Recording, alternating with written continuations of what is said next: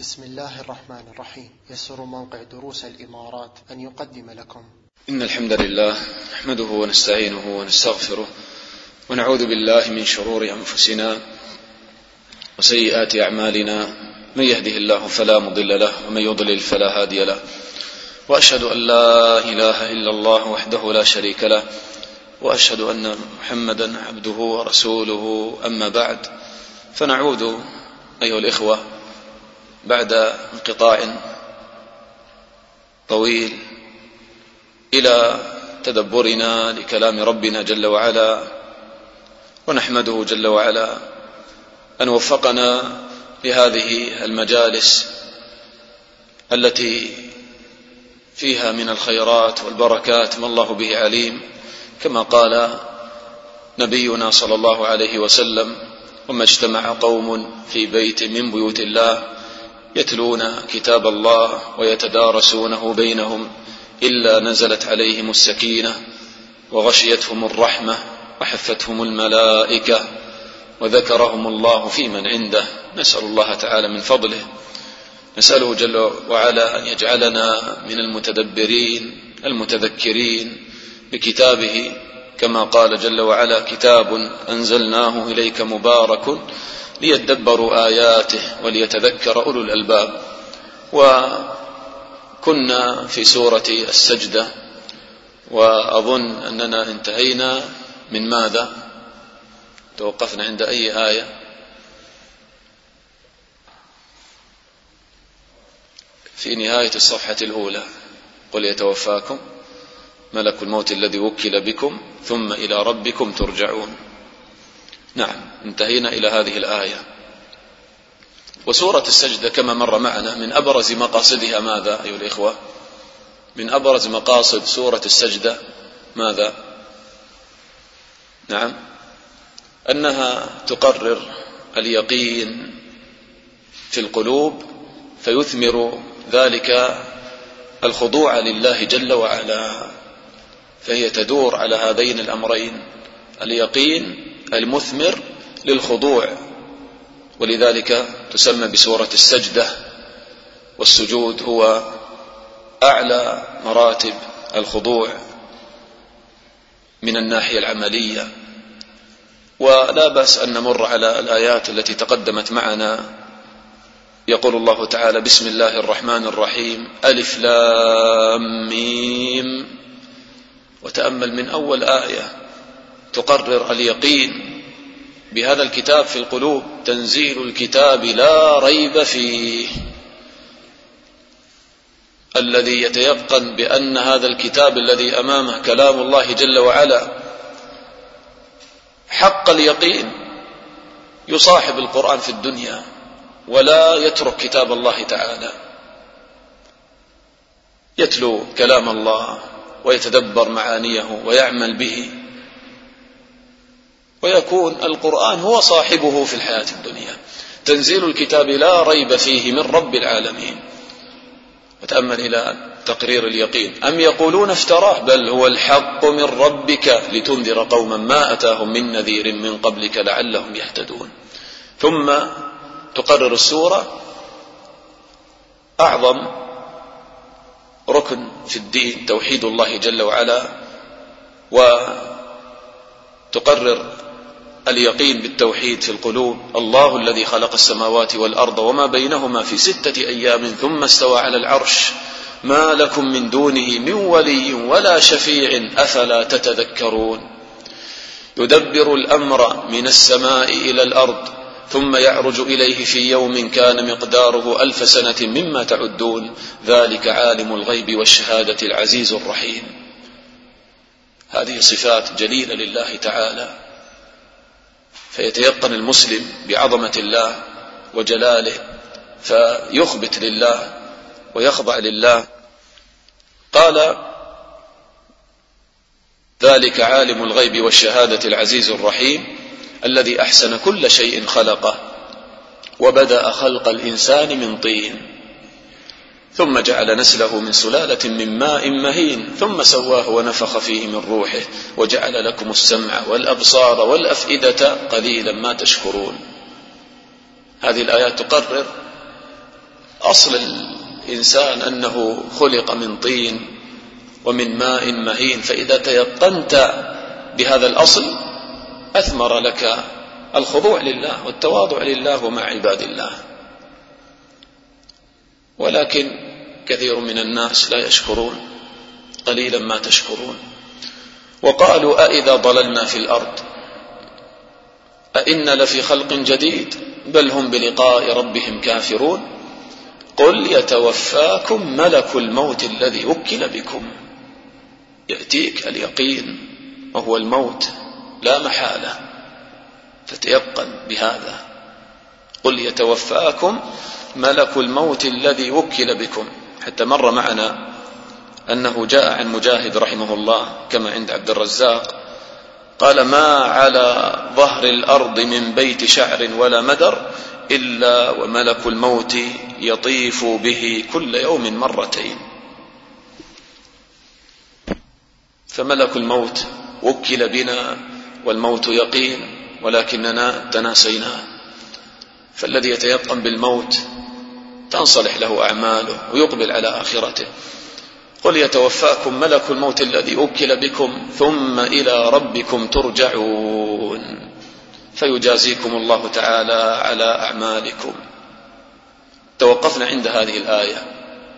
ثم بعد ذلك ماذا يكون عند الرجوع إلى الله جل وعلا؟ فيذكر الله تعالى حال المجرمين إذا رجعوا إلى ربهم جل جلاله. يذكر الله تعالى حالهم أولا هنا تحذيرا. فيقول جل وعلا ولو ترى إذ المجرمون ناكسوا رؤوسهم عند ربهم ربنا أبصرنا وسمعنا فارجعنا نعمل صالحا إنا موقنون.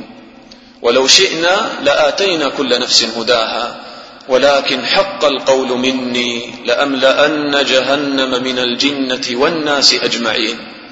فذوقوا بما نسيتم لقاء يومكم هذا إنا نسيناكم وذوقوا عذاب الخلد بما كنتم تعملون. يقول الله تعالى ولو ترى إذ المجرمون ناكسوا رؤوسهم عند ربهم ربنا أبصرنا وسمعنا فارجعنا نعمل صالحا إنا موقنون. أين جواب لو؟ ولو ترى إذ المجرمون ناكسوا رؤوسهم عند ربهم ماذا يحدث؟ أين الجواب؟ لا تسمع الجواب في الآيات. فالجواب محذوف. تقديره ولو ترى إذ المجرمون ناكسوا رؤوسهم عند ربهم إلى آخره يعني إذا رأيت حال المجرمين وقد نكسوا رؤوسهم واعترفوا بذنبهم لرأيت أمرا فظيعا لا يوصف فحذف الجواب. التقدير لرأيت أمرا فظيعا لا يوصف. تخيل هذا المشهد. وحذف جواب لو في القرآن كثيرا كثير.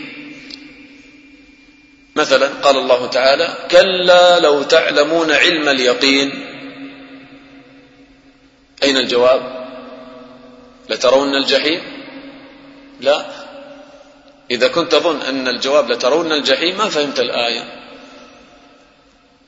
الله يقول لو تعلمون علم اليقين أيها الناس هل يصلح أن يكون الجواب لترون الجحيم؟ لا. يعني رؤية جهنم يوم القيامة لترون الجحيم هذه تكون لكل الناس. ولا تكون فقط لمن وصل إلى علم اليقين. لا. فالجواب كلا لو تعلمون علم اليقين لما ألهاكم التكاثر. لما قدمتم الدنيا على الآخرة. لا اجتهدتم في طاعة الله والاستعداد للآخرة. ولكنكم لا تعلمون علم اليقين. بما عند الله وبالأهوال يوم القيامة وبالموت والنار والجنة. فإذا إذا جاءت لو في القرآن فانتبه وتأمل في الجواب حتى تفهم الآية جيدا. قال ولو ترى تأمل كيف؟ قال ولو ترى. وهذه الكلمة تناسب مقصد السورة من آه، اليقين. حتى أن الله تعالى يخاطب نبيه صلى الله عليه وسلم. فيقول ولو ترى يخاطب كل من يصلح له الخطاب ولو ترى بعينك هذا الموقف لرأيت أمرا فظيعا هائلا. وهذا الموقف وذكره هنا فيه تسلية للمؤمنين.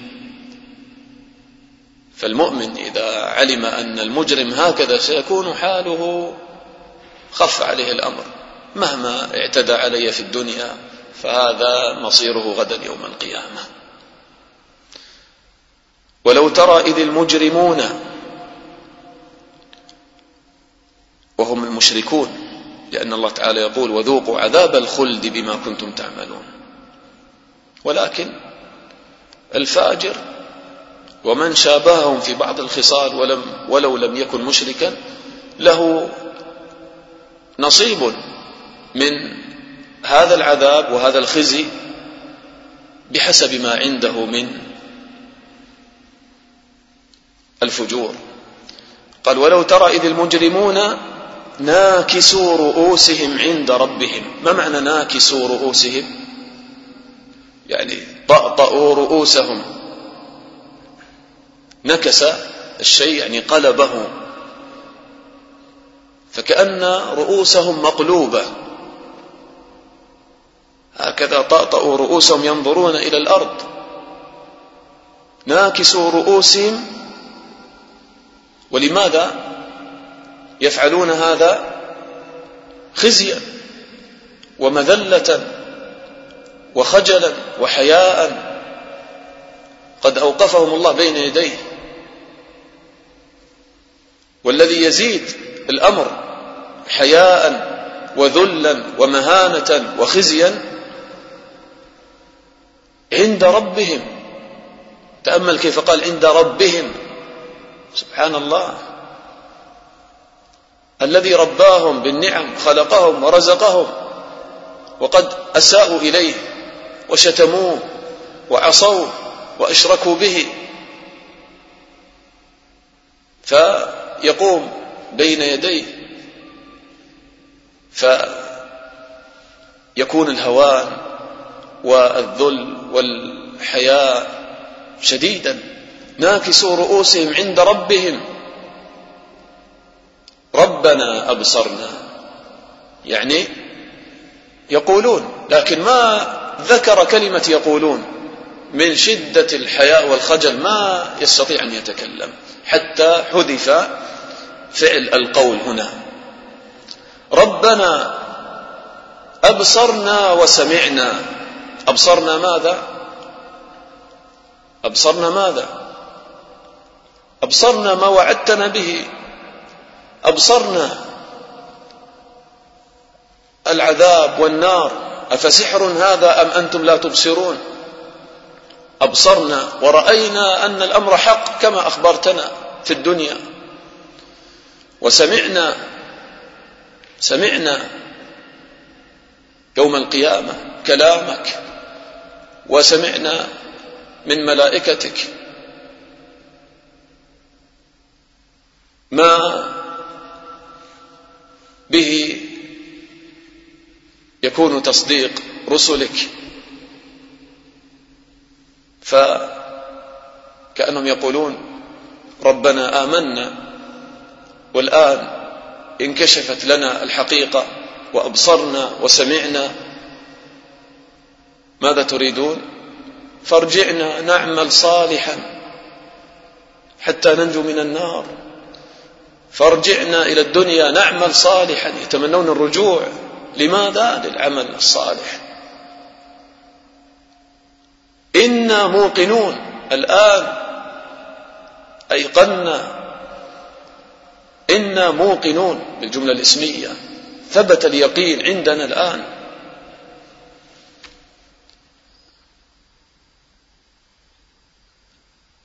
فلنعمل الإخوة من الصالحات قبل أن ينتهي الأجل ويفوت الأمل. ما ينفع الندم هناك. حتى إذا جاء أحدهم الموت قال رب ارجعون لعلي أعمل صالحا فيما تركت. كلا إنها كلمة هو قائلها ومن ورائهم برزخ إلى يوم يبعثون. والمشرك لما يقول هذا الكلام وهو في النار يقوله أيها الإخوة حتى يتخلص من العذاب. وإلا فالأمر كما قال الله تعالى ولو ردوا لعادوا لما نهوا عنه وإنهم لكاذبون. سبحان الله. لأن الله تعالى كريم ويمهل. فكيف الآن لا يمهلهم؟ هذا من شدة خبثهم. هؤلاء ليس فيهم أي رجاء للخير. لو ردوا لعادوا لما نهوا عنه. والله أعلم بحالهم. ولذلك لا يمهلهم مرة أخرى. ولأن الأمر قد انتهى. جاءتهم الرسل جاءتهم النذر وأعطاهم الله تعالى فطرة في نفوسهم تقبل الحق وعقولا يفكرون بها وأمد لهم في أعمارهم وأمهلهم ولكن لم يستفيدوا شيئا. فهذه النفوس خبيثة. لا تستحق أبدا أن تعطى فرصة. أخرى. هنا الإخوة تأمل كيف أهل النار يقولون أبصرنا وسمعنا. يعني في الدنيا كيف كانوا؟ هل كانوا لا يبصرون ولا يسمعون؟ نعم. في الدنيا كيف كانوا إذا هم يسمعون السماع المجرد. ويبصرون الأشياء ولكن ما يسمعون سماع الفهم سماع ينتفعون به سماع القبول وما يبصرون. بمعنى أنهم يريدون أن ينتفعوا بما يبصر به. فالإنسان إذا عاش الدنيا يسمع ويبصر ولكنه لا يعمل بما يراه أو بما يسمعه وما يعني يؤثر فيه ما يرى من آيات كونية من مخلوقات الله وما يؤثر فيه ما يسمعه من آيات الله الشرعية من كلام الله فكأنه أعمى وأصم كما قال الله تعالى صم بكم عمي فهم لا يرجعون صم بكم عمي فهم لا يعقلون يا أيها الذين آمنوا استجيبوا لله ورسوله. يا أيها الذين آمنوا أطيعوا الله ورسوله ولا تولوا عنه وأنتم تسمعون ولا تكونوا كالذين قالوا سمعنا وهم لا يسمعون. أم لا ينتفعون بما يسمعون بما يسمعونه. ولا تكونوا كالذين قالوا سمعنا وهم لا يسمعون. إن شر الدواب عند الله الصم البكم العمي. الصم البكم الذين لا يعقلون. ولو علم الله فيهم خيرا لأسمعهم ولو أسمعهم لتولوا وهم معرضون. وهذه شهادة منهم أنهم لا عقول لهم في الدنيا. الآن أبصرنا وسمعنا. طيب وين كنتم في الدنيا؟ ما تسمعون ولا تبصرون ولا تعقلون لا تفكرون كما قال الله تعالى عن أهل النار وقالوا لو كنا نسمع أو نعقل ما كنا في أصحاب السعير فاعترفوا بذنبهم فسحقا لأصحاب السعير فما دخلوا النار إلا بسبب نقص عقولهم بسبب غبائهم. الإنسان العاقل يعلم لماذا خلق يرى المخلوقات العظيمة ويسمع كلام الله ويسمع المواعظ. كيف يصر بعد ذلك على ما يوقعه في نار جهنم؟ والعياذ بالله. مثل إنسان يحرق نفسه هكذا مجنون. لا عقول لهم فالمسلم ينزه نفسه من هذا. ولذلك السلف رحمهم الله يقولون كل من عصى الله فهو جاهل الذي يعصي الله جاهل. ما تفكر في عظمة الله والله يراك تفكر في العذاب. ما أين عقلك؟ لكن الشيطان يزين الإنسان والإنسان يغفل و... وتأمل هنا قال ربنا أبصرنا وسمعنا. لماذا ذكر الإبصار والسمع؟ لأن الآيات التي تجعل الإنسان يوقن بالحق ويؤمن إما آيات ماذا؟ سمعية متلوة القرآن الكريم أو السنة النبوية فيسمعها بأذنه. وإما آيات ماذا؟ بصرية مرئية من المخلوقات الكونية يتفكر فيها. طيب لماذا قدم البصر على السمع هنا؟ القرآن الإخوة لو تقرأ القرآن غالبا ما يقدم ماذا؟ السمع على البصر. والله سميع بصير. وهاتوا آيات أخرى. نعم. أف... أولم يسيروا في الأرض؟ أو نعم. فتكون لهم قلوب يعقلون بها أو آذان يسمعون بها نريد البصر.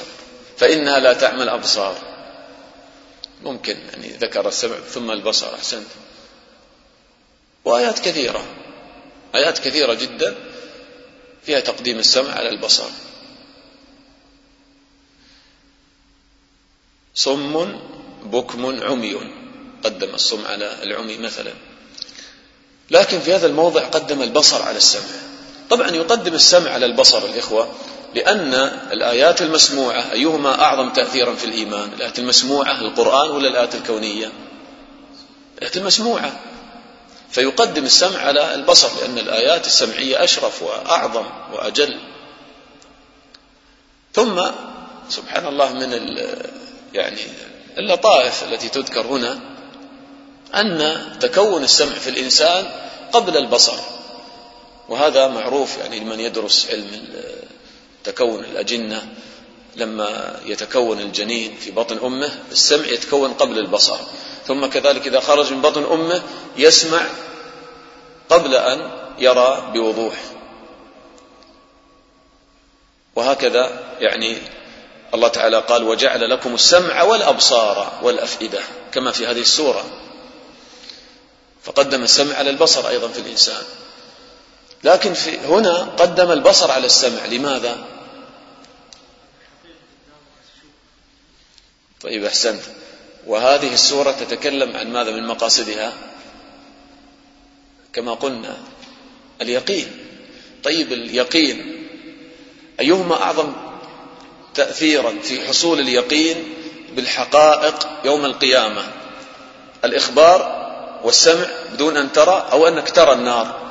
أيهما أعظم يقينا في قلبك يوم القيامة؟ أن ترى النار بعينك ترى العذاب بعينك أو ترى الجنة بعينك أو أنك يوم القيامة تخبر أن هناك نار وهناك جنة. طبعا ماذا؟ الرؤية.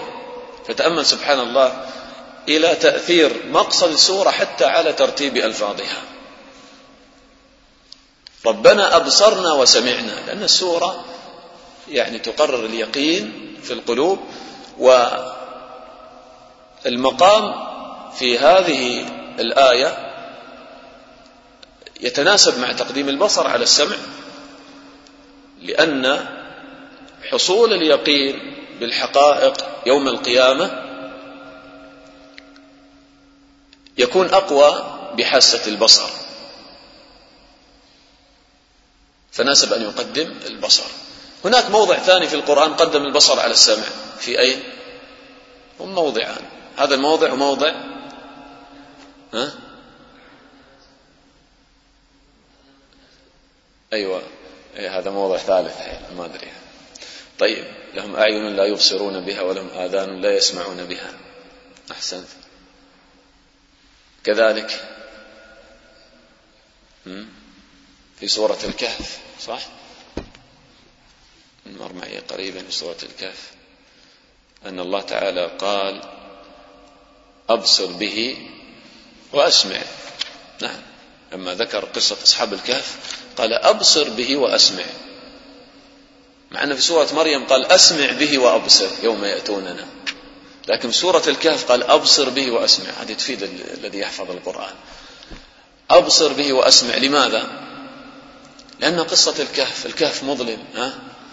والمقام فيه إذا المقام إيش؟ تحتاج إلى ماذا؟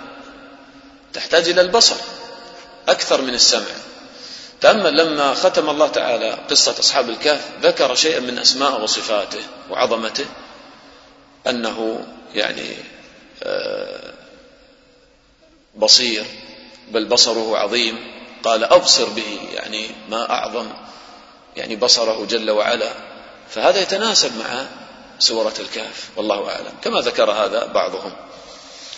المهم قال ربنا أبصرنا وسمعنا فارجعنا نعمل صالحا إنا موقنون. هل يستحقون أن يجيبهم الله؟ هم أخسأ من أن يجابوا. فما تسمع الجواب؟ وإنما تأتي آية من أعظم ما يجعل القلوب تخضع لله كما هو مناسب لمقصد السورة سورة السجدة. قبل أن يجيبهم سيجيبهم. الله تعالى يجيبهم ثم بعد ذلك إذا تكلموا وقالوا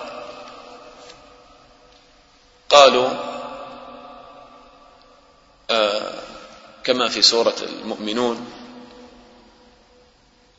يا الله تعالى رد عليهم لما يطلبون أيضا الخروج من النار. غلبت علينا شقوتنا وكنا قوما ضالين. ربنا أخرجنا منها فإن عدنا فإنا ظالمون. قال اخسأوا فيها ولا تكلمون.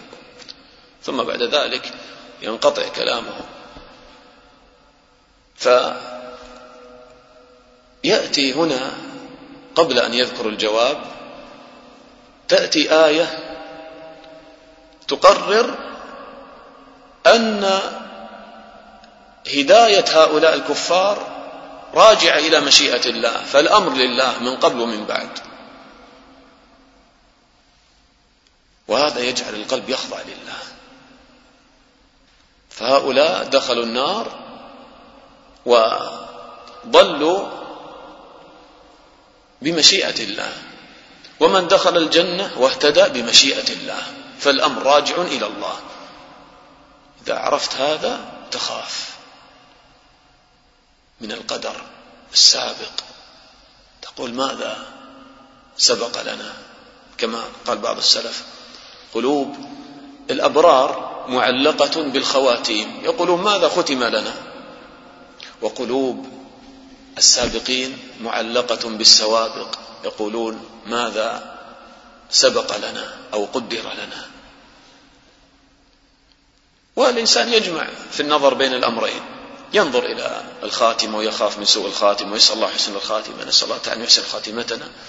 وكذلك يخاف من القدر السابق ما تدري. الله تعالى أخذ قبضتين وقال هؤلاء في الجنة ولا أبالي وهؤلاء في النار ولا أبالي. لا يسأل عما يفعل وهم يسألون جل جلاله. فالله تعالى يقول هنا ولو شئنا لآتينا كل نفس هداها. الهدى هنا المقصود به هدى ماذا؟ هدى البيان ولا هدى التوفيق للإيمان؟ هدى التوفيق للإيمان. وإلا كل الناس الله تعالى هداهم هدى بيان بين لهم الحق.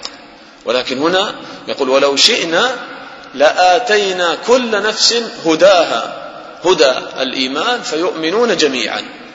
ولو شاء ربك لآمن من في الأرض كلهم جميعا. أفأنت تكره الناس حتى يكونوا مؤمنين؟ ولو شئنا لآتينا كل نفس هداها ولكن الحكمة تأبى هذا. حكمة الله تعالى تأبى هذا. ليس من الحكمة أن يجعل الله تعالى الناس مجبورين على الهدى أو على الضلال لا. بل من العدل وتمام الحكمة أن يجعل الناس مختارين يختارون. فالله تعالى جعل للناس مشيئة واختيار وهذا من كمال رحمته ولطفه بالناس ومن تمام الحكمة والعدل.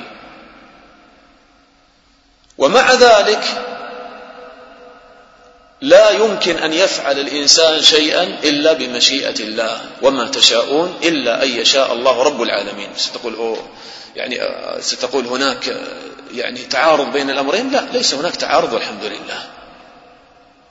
أنت الله تعالى أعطاك مشيئة واختيار تشعر أنك مختار تستطيع أن تغلق الكتاب الذي أمامك وتنصرف الآن تستطيع أن تفتحه. تشعر بكامل المشيئة والاختيار. تفرق بين الحركات الإرادية والحركات اللا إرادية تفرق بين ضربات قلبك ومشيك وكلامك. واضح. إذا ما ظلمك الله؟ شيئا. أعطاك مشيئة واختيار وأعطاك عقلا وأعطاك فطرة سليمة. وأرسل لك الرسول وأنزل لك الكتاب لئلا يكون للناس على الله حجة بعد الرسل. لكن لكمال ملك الله لا يمكن أن يخرج شيء عن ملكه وخلقه. الله خلق كل شيء. خلق الناس وأعمالهم. والله تعالى قدر كل شيء. وعلم كل شيء.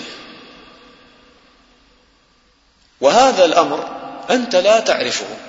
أنت ما تعرف ماذا كتب الله تعالى لك. هل كتبك من أهل الجنة ومن أهل النار؟ هل كتب لك المعصية أو لا في المستقبل؟ ما تدري. ما دمت أنك لا تدري. إذا عليك أنك تفعل ما أمرت به عندك مشيئة واختيار تفعل. ثم تؤمن بأن الله قدر كل شيء فتتوكل على الله. وتلجأ إلى الله. هذا الذي يثمره الإيمان بالقدر. كما قال النبي صلى الله عليه وسلم اعملوا لأن عندكم مشيئة واختيار. ثم أثبت القدر قال فكل ميسر لما خلق له. كل سيعمل بما قدر له ويسره الله تعالى له. والله تعالى ربط الجزاء بالأسباب. تعمل الصالحات تدخل الجنة تعمل السيئات تدخل النار. إن الله لا يظلم الناس شيئا. ولكن الناس أنفسهم يظلمون. فإذا ليس في هذه الآية الإخوة ما يتوهم بعض الناس من يعني أن الإنسان مجبور أو يعني أن هكذا يعني يتسلل في بعض النفوس والعياذ بالله أن هذا فيه شيء من الظلم أو غير ذلك أبدا. عرفنا أن هذا من تمام الحكمة وتمام العدل واللطف بالعباد. ولو شئنا لآتينا كل نفس هداها ولكن لكن الحكمة ما تليق بهذا فأعطينا كل إنسان مشيئة واختيار. والمقام في ذكر دخول هؤلاء النار فقال ولكن حق القول مني ثبت وجب القول مني ثم فسر هذا القول لأملأن جهنم من الجنة والناس أجمعين. قدر الله هذا بعدل وحكمة. لا يسأل عما يفعل وهم يسألون. تقول لماذا فلان من أهل النار؟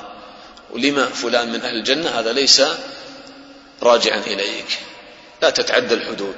القدر كما قال الإمام أحمد لا يقال فيه لما ولا كيف. تقول ليش كذا وليش كذا؟ أنت تعرف نفسك أنت عبد ضعيف عاجز. الله خلقك أنت مخلوق. والله هو الملك الجليل جل جلاله العليم الحكيم. لا يسأل عما يفعل وهم يسألون لكمال حكمته وعظمته وجلاله. وليس هذا تحجيرا على عقل الإنسان وإنما صيانة لعقله حتى ما يجول فيما لم يؤذن به أن يتحدث فيه. قال ولكن حق القول مني لأملأن جهنم من الجنة. أنثهم تحقيرا. من الجنة والناس وقدم الجن على الناس لأن الجن هم من أعظم أسباب ضلال الناس ودخول الناس النار بسبب هذا الشيطان الرجيم. فناسب أن يقدم الجن هنا. وإلا أحيانا بعض الآيات تقدم الإنس. قل لئن اجتمعت الإنس والجن على أن يأتوا بمثل هذا القرآن لا يأتون بمثله. لماذا قدم الإنس هنا؟ المقام هنا يتعلق بماذا؟ بالعلم والبلاغة والفصاحة. والإنس هم الذين اشتهروا بهذا وعرفوا بهذا. طيب قال لأملأن جهنم من الجنة والناس أجمعين. ثم يأتي الجواب بعد ذلك. يرتب الجواب على قولهم. هم اعترفوا بذنبهم فيقول لهم فذوقوا بما نسيتم لقاء يومكم هذا إنا نسيناكم. فذوقوا يعني ذوقوا العذاب بما نسيتم. الباء هنا ما معناها؟ سببية. بما نسيتم يعني بسبب نسيانكم بسبب الذي نعم بسبب نسيانكم لقاء يومكم هذا بسبب ما نسيتم. نسيتم ماذا؟ لقاء يومكم هذا. كذبتم بلقاء الله وبالبعث. وعبر هنا تأمل بالنسيان. والنسيان الإخوة يطلق على الترك وإن كان بعمد ويترك ويطلق على الذهول عن الشيء بدون عمد. فهم يعني بسبب الانهماك في الشهوات والملذات أنستهم الدنيا وأذهلتهم عن الآخرة فلم يعملوا لها. فهذا نسيان مذموم. ما يعذر صاحبه. فذوقوا بما نسيتم لقاء يومكم هذا. تأمل كيف يقول هذا. يعني السورة سبحان الله فيها جو اليقين حتى الكلمات تشعر فيها باليقين. فذوقوا. والإنسان لما يذوق الشيء يعني هذه يعني أعظم حاسة يشعر بها بالشيء. أنت واحد يوصف لك العسل. طيب عرفت صفاته. تلمس العسل. طيب عرفت ملمسة تشم العسل لكن لما تذوقه هذه أقوى حاسة لمعرفة الشيء تصل إلى حق اليقين. فكذلك هنا فذوقوا يذوقون العذاب ذوقا والعياذ بالله. فذوقوا بما نسيتم لقاء يومكم. تأمل كيف قال لقاء يومكم. هذا هذا الذي ترونه أمامكم تعيشونه الآن. فذوقوا بما نسيتم لقاء يومكم هذا. إنا نسيناكم. الجزاء من جنس العمل. كما نسيتم لقاء الله إنا نسيناكم. قال ابن عباس رضي الله عنهما في قوله إنا نسيناكم كما ثبت عند ابن جرير قال تركناكم. طبعا الله تعالى يقول لا يضل ربي ولا ينسى. فالنسيان هنا إنا نسيناكم يعني تركناكم. وكأنه عبر بهذا كما ذكر بعضهم طيب لماذا ما قال إنا تركناكم؟ قال إنا نسيناكم. قال لحقارتهم. فيعاملهم معاملة الناس لهم. يعني الإنسان نعم لما ينسى الشيء نعم يكون معذورا أحيانا لكن ربما يكون سبب هذا النسيان ليس دائما لكن ربما يكون السبب ماذا؟ أنه يعني لا يبالي بهذا الشيء دائما ينسى. مثلا ما نقول هذا دائما ربما كان مشغولا بأمور أخرى لكن هنا والله أعلم لماذا قال إنا نسيناكم يعني عاملناكم معاملة الناس فلا يبالي ب... بهذا الشيء المنسي لحقارته عنده فنسيه وتركه. فالمقصود الترك. والله تعالى يعلم كل شيء. قال إنا نسيناكم. وإذا ترك الله تعالى الإنسان في الآخرة فما له من ولي. ولا صديق حميم ولا شفيع. نسأل الله تعالى أن يتغمدنا بفضله ورحمته. فذوقوا بما نسيتم لقاء يومكم هذا إنا نسيناكم. ولما طلبوا الخروج هنا يصرح بوقوع العذاب عليهم وخلودهم في نار جهنم فيقول وذوقوا عذاب الخلد بما كنتم تعملون بسبب أعمالكم. ولا يظلم ربك أحدا. وذوقوا عذاب الخلد بما كنتم تعملون. من مشهد المكذبين المعذبين في نار جهنم تنتقل الآيات نقله مفاجئة إلى مشهد المؤمنين ولكن بما يتناسب مع مقصد هذه السورة من الخضوع لله جل وعلا قال إنما يؤمن بآياتنا الذين إذا ذكروا بها خروا سجدا وسبحوا بحمد ربهم وهم لا يستكبرون. وسبحان الله ما أجمل وقوع هذه الآية هنا. لما يذكرون الله تعالى من أول هذه السورة بهذه الحقائق العظيمة في التوحيد الإيمان بأسماء الله وصفاته وعظمته الإيمان بأصلك أيها الإنسان وأنك فقير حقير ما تساوي شيئا.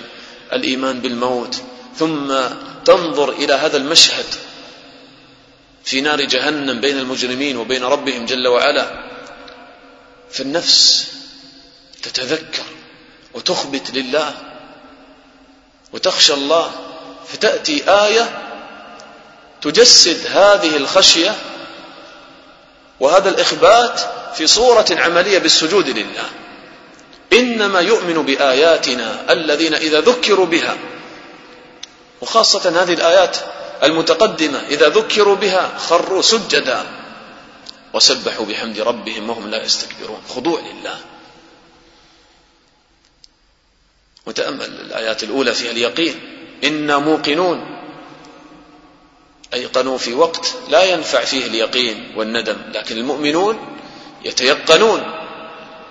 بعظمة الله ويخضعون لله في الدنيا في الوقت الذي ينفعهم فيه هذا اليقين والخضوع فيفوزون بجنات النعيم. قال إنما يؤمن شوف حصر. يعني الذي لا توجد في هذه العلامة هذا ناقص الإيمان. هذا من ترابط الظاهر والباطن الإخوة. إنما يؤمن بآياتنا الذين إذا ذكروا بها خروا سجدا. فهذا دليل الإيمان الإيمان الواجب. إنما يؤمن بآياتنا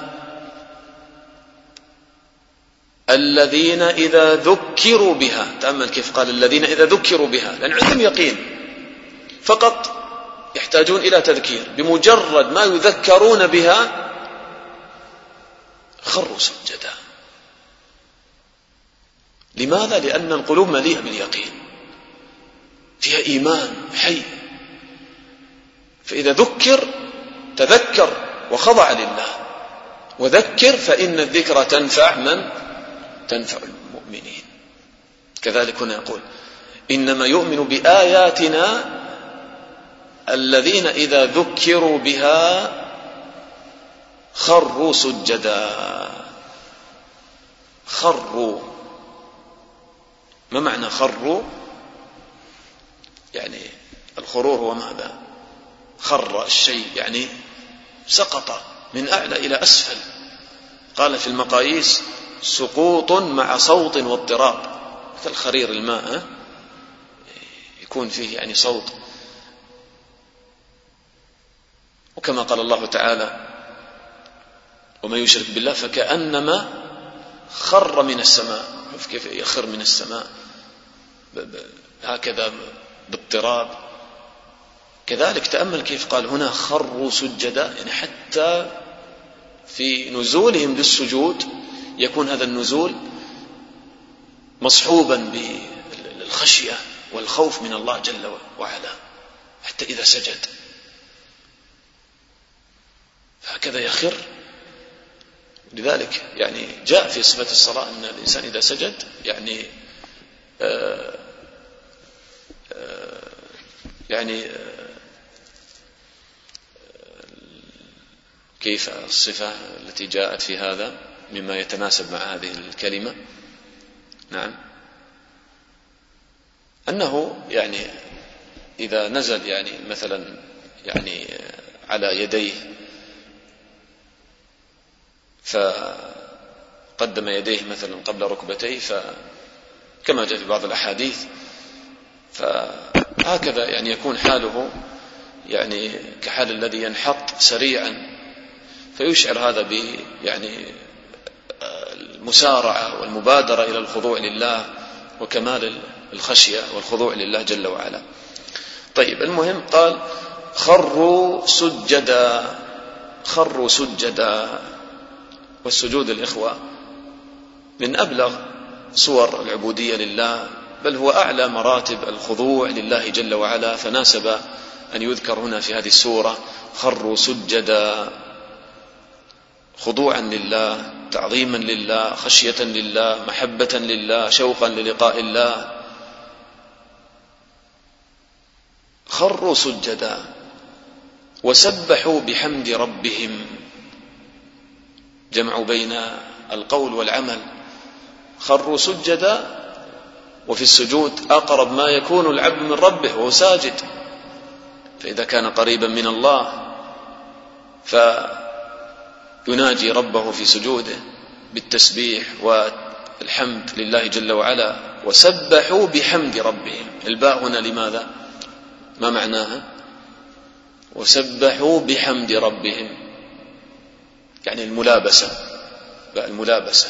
سبحوا تسبيحا ملابسا للحمد يعني ممزوجا بالحمد. كما يقول سبحان ربي الأعلى وبحمده كما جاء في السنة. وسبحوا بحمد ربهم تأمل التسبيح تعظيم لله لأنه نفي النقائص عن الله وتنزيه الله تعالى عما لا يليق به. ففيه معنى التعظيم والذل لله تعالى. والحمد الثناء على الله تعالى ووصف الله تعالى بالكمال وشكر الله تعالى على النعم. وهذا يثمر المحبة لله. فتأمل في هذه الكلمة سبحان الله وبحمده كيف تجمع بين الذل لله والمحبة لله. وهما ركنا العبادة. وسبحوا بحمد ربهم. الذي رباهم وأنعم عليهم بالهداية وفقهم لطاعته وسبحوا بحمد ربهم سبحان ربي الأعلى وبحمده. ويقول في سجود التلاوة كما جاء عن النبي صلى الله عليه وسلم قال سجد وجهي للذي خلقه وشق سمعه وبصره بحوله وقوته فتبارك الله أحسن الخالقين. وهكذا كما جاء في بعض الأدعية. قال وسبحوا بحمد ربهم. وهم لا يستكبرون. تأمل كيف أبرز معنى الخضوع لله تعالى. فنفى عنهم الاستكبار نفى عنهم الكبر بخلاف المجرمين. المجرمين نكسوا رؤوسهم في الآخرة وتواضعوا لله في الآخرة وأيقنوا في الآخرة. تأمل كيف الآية جمعت بين الخضوع واليقين بالنسبة للمجرمين في الآخرة. ناكسوا رؤوسهم هذا الخضوع. أنا موقنون. لكن هذا الخضوع وهذا اليقين ما ينفع هناك يوم القيامة. هناك ستخضع وستوقن آه، بأنك رأيت الحقائق وانكشف الأمر. فلا ينفع هناك شيء. دار الجزاء انتهى الأمر. لكن تأمل إلى المؤمنين أيقنوا إنما يؤمن بآياتنا الذين إذا ذكروا بها. يؤمن بآياتنا إيمانا عظيما. إيمان اليقين. الذي يثمر الخضوع خروا سجدا الخضوع. أيضا ذكر الله تعالى اذا هنا في هذه الآية اليقين والخضوع. اليقين بذكر الإيمان والخضوع بذكر السجود. وهم لا يستكبرون بخلاف حال المجرمين الذين تقدم ذكرهم. فاستكبروا في الدنيا فخضعوا رغما عن أنوفهم يوم القيامة لكن يوم لا ينفعهم الخضوع. وسبحوا بحمد ربهم وهم لا يستكبرون. فينقادون لله ولأوامر الله تجده خاضعا متواضعا لله مع عباد الله. السجود يعني خضوع لله وذل لله فيه ترك للكبر. ولذلك الذي لا يسجد لله هذا متكبر. الذي لا يصلي عنده تكبر والعياذ بالله. إنما يؤمن بآياتنا الذين إذا ذكروا بها خروا سجدا وسبحوا بحمد ربهم وهم لا يستكبرون. علنا نقف عند هذه الآية؟ أطلنا عليكم يا اخوان قريب الساعة الآن سنكمل. وإذا بدأنا بالآية التي بعدها سيطول الكلام كثيرا لأنها تتكلم يعني عن عبادة جليلة قيام الليل ويعني ما نريد أن نهضم حق الآية فلعلنا نكتفي بما تقدم. الحمد لله رب العالمين. سبحانك اللهم وبحمدك أشهد أن لا إله إلا أنت أستغفرك وأتوب إليك.